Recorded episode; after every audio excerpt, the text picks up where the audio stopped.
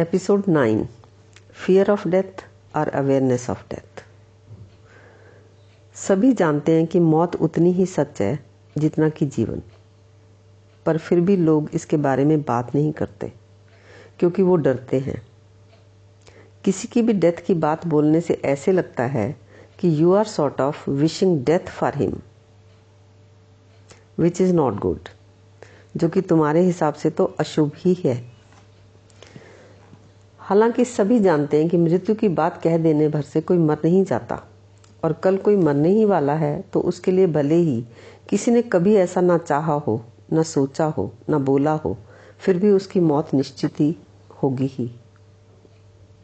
सभी के अपने मरते हैं और सभी खुद भी मर जाते हैं, पर मरने की बात नहीं करते। मरने की बात सोचने से या करने से सभी को डर लगता है। अब तुम कहोगे कि क्या तुम नहीं डरती मौत से? मैं भी डरती हूँ। अब कोई मेरे सर पर गन तान दे तो मुझे भी डर लगेगा। मुझे डर लगेगा ही। मैं खुद बचाने, खुद को बचाने की हर संभव कोशिश करना ही चाहूँगी। अगर सड़क पर कोई तेज़ी से बस या ट्रक मेरी तरफ़ आ रहा हो तो मुझे डर लगेगा ही। अगर कोई मुझे उठाकर ज़िंदा शेर के सामने पटक दे तो शायद मैं बेहोश हो जाऊँ। डर मुझे भी लगता है। डर सबको लगता है। और इस मामले में हम जानवरों जैसे ही हैं। वो भी ऐसे ही डरते हैं मरने से। उनको भी किसी लाइफ थ्रेटनिंग पोजीशन में डाल दें तो बेचारे बहुत डर जाते हैं। भागते हैं इधर उधर और हर संभव कोशिश करते हैं अपने आप को बचाने की। पर हमारे और जानवरों में एक फ़र्क है। वो ये कि हम मौत के बारे में सोच सकते हैं और वो मौत के बारे में सोच नहीं सकते।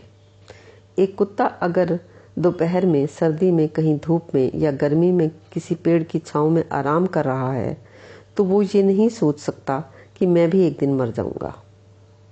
और मेरी तो मौत भी कुत्ते की मौत होगी।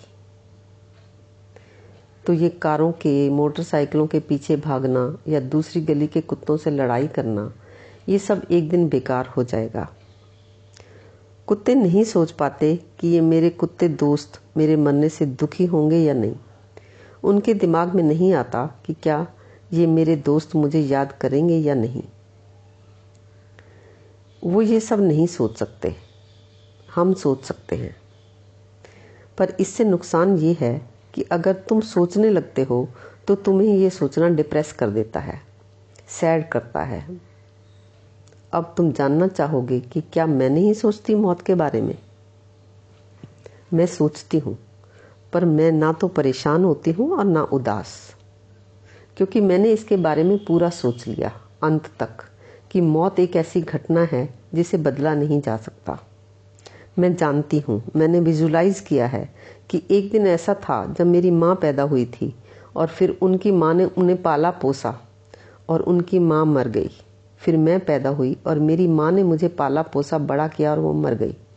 फिर मेरी बेटी पैदा हुई। मैंने उसे पाला पोसा बड़ा किया और कल मैं मर जाऊँगी। और फिर यही मेरी बेटी के साथ भी होगा एंड सो ऑन सभी तो ऐसे ही जी रहे हैं और मर रहे हैं। तो कोई क्या नया कर लेगा? मौत तो होनी ही है, मेरी भी, सभी की भी।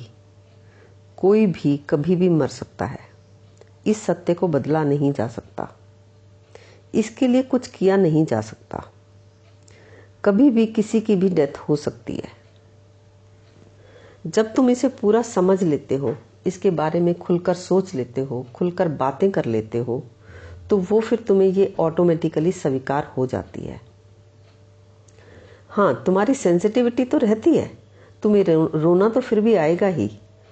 ये रोना डरने से बिल्कुल अलग बात है। ये रोना सहज भाव है, वैसा ही। जैसे किसी बच्चे का कोई खिलौना टूट जाता है तो वो सहज ही रो देता है और फिर बहल भी जाता है।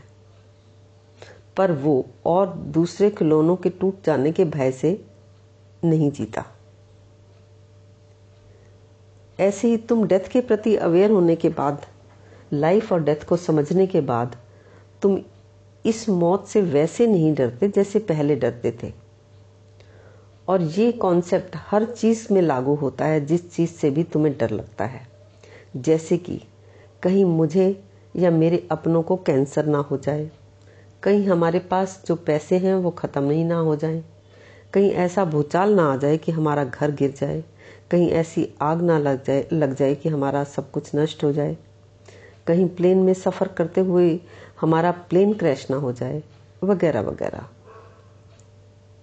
तो जब हम इन सब के बारे में भी पूरा सोच लेते हैं तो हम जान लेते हैं गहराई से कि हर संभावना हमारे लिए है और हम हर संभावना के लिए हैं।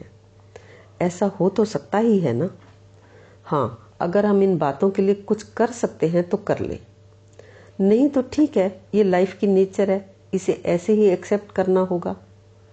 ये करना ही होगा कि पीछे कोई मजबूरी नहीं है, बल्कि सब समझने के बाद हमें ये एक्सेप्ट हो ही जाता है। फिर मौत का कोई डर नहीं रह जाता, क्योंकि डर कहाँ से आ गया?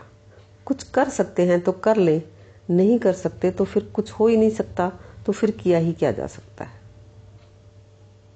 तो बस एक ही प्रश्न बचता है कि क्या कुछ ऐसा है जो किया जा सकता है, जिसके करने से मौत ना हो या जिसके करने से मौत को डिले किया जा सके? जिससे कम से कम अर्ली डेथ ना हो। मौत कभी भी ना हो, इसके लिए तो कुछ किया ही नहीं जा सकता। और इसकी ज़रूरत भी नहीं है। अगर आप पिचहत्तर, अस्सी, नब्बे या सौ साल तक का एक भरपूर स्वस्थ जीवन जी लेते हैं तो नेचुरली डेथ ना खुद को, ना अपनों को दुख देती है। पर हम अपना पूरा जीवन जिए बिना ही, अर्ली डेथ के शिकार ना हो जाएँ, इसके लिए तो बहुत कुछ किया जा सकता है। चाहे मौत उतनी ही सत्य है जितना कि जीवन।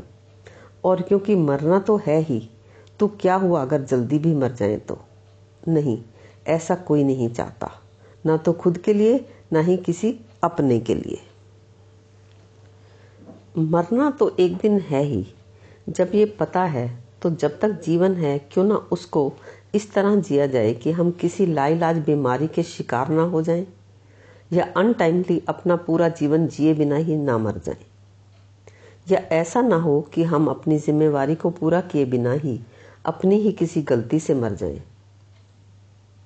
हम तो मर ही जाएँगे, पर जो हमारे ऊपर डिपेंडेंट हैं, हमारे बच्चे और हमारे बूढ़े माँ बाप या हमारे भाई बहन जो कि हमारे से इमोशनली अटैच्ड होते ही हैं, उनको तो वास्तविक दुख और दिक्कत होगी ही। इस अर्ली डेथ की भले ही रिमोट पॉसिबिलिटी हो, फिर भी उस पॉसिबिलिटी को ख़त्म करने के लिए या और भी कम करने के लिए अगर कुछ किया जा सकता है तो क्यों ना कर ही लिया जाए। अर्ली डेथ के दो कारण हो सकते हैं, जिनकी बात हम करेंगे अपने अगली ऑडियो में।